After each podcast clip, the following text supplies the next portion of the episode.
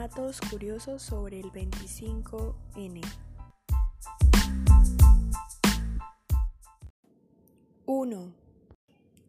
Los 16 días de activismo contra la violencia de género es una campaña internacional anual que empieza el 25 de noviembre, es decir, hoy, el Día Internacional de la Eliminación de la Violencia contra la Mujer, y sigue hasta el 10 de diciembre, el Día de los Derechos Humanos.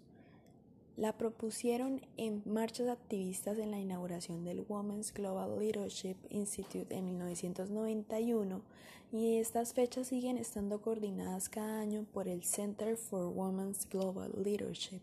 Personas y organizaciones de todo el mundo utilizan estas fechas como estrategia organizativa para promover la prevención y ante todo la eliminación y erradicación de la violencia contra la mujer y las niñas. 2. La Organización Mundial de la Salud, es decir, la OMS, empleó el término pandemia en referencia a la violencia de género, tras publicar el resultado de un estudio donde apuntaba que una de cada tres mujeres en el mundo ha sufrido violencia física o sexual. El maltrato, según estas cifras, es infligido principalmente por parte de sus compañeros sentimentales. 3. 2.600 millones de mujeres y niñas viven en países donde la violación en el matrimonio no está explícitamente penalizada. ¿Qué quiere decir eso? Que solo 52 países la han penalizado expresamente.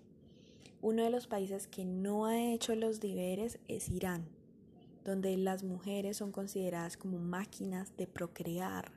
Esto lo denunció la Amnistía Internacional en un informe dado que no se pena la violación dentro del matrimonio y además se considera que la mujer debe cumplir sus deberes conyugales. Tampoco lo está en la India, donde las alarmantes cifras de violaciones a mujeres dan datos y dan certeza que cada media hora es violada una mujer en el país. Esto no incluye los abusos de los maridos a sus esposas.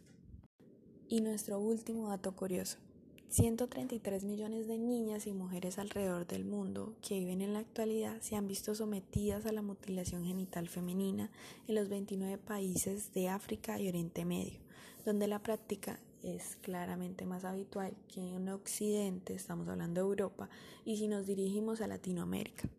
Esta vulneración de derechos de las niñas consiste en la extirpación parcial o total de los genitales femeninos externos por motivos no médicos.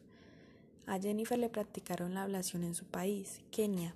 Su mutilación se complicó más de lo habitual, casi se desangra, recordó el dolor con horror en un encuentro con medio y no dudó en destacar otra de las muchas razones de su arrepentimiento.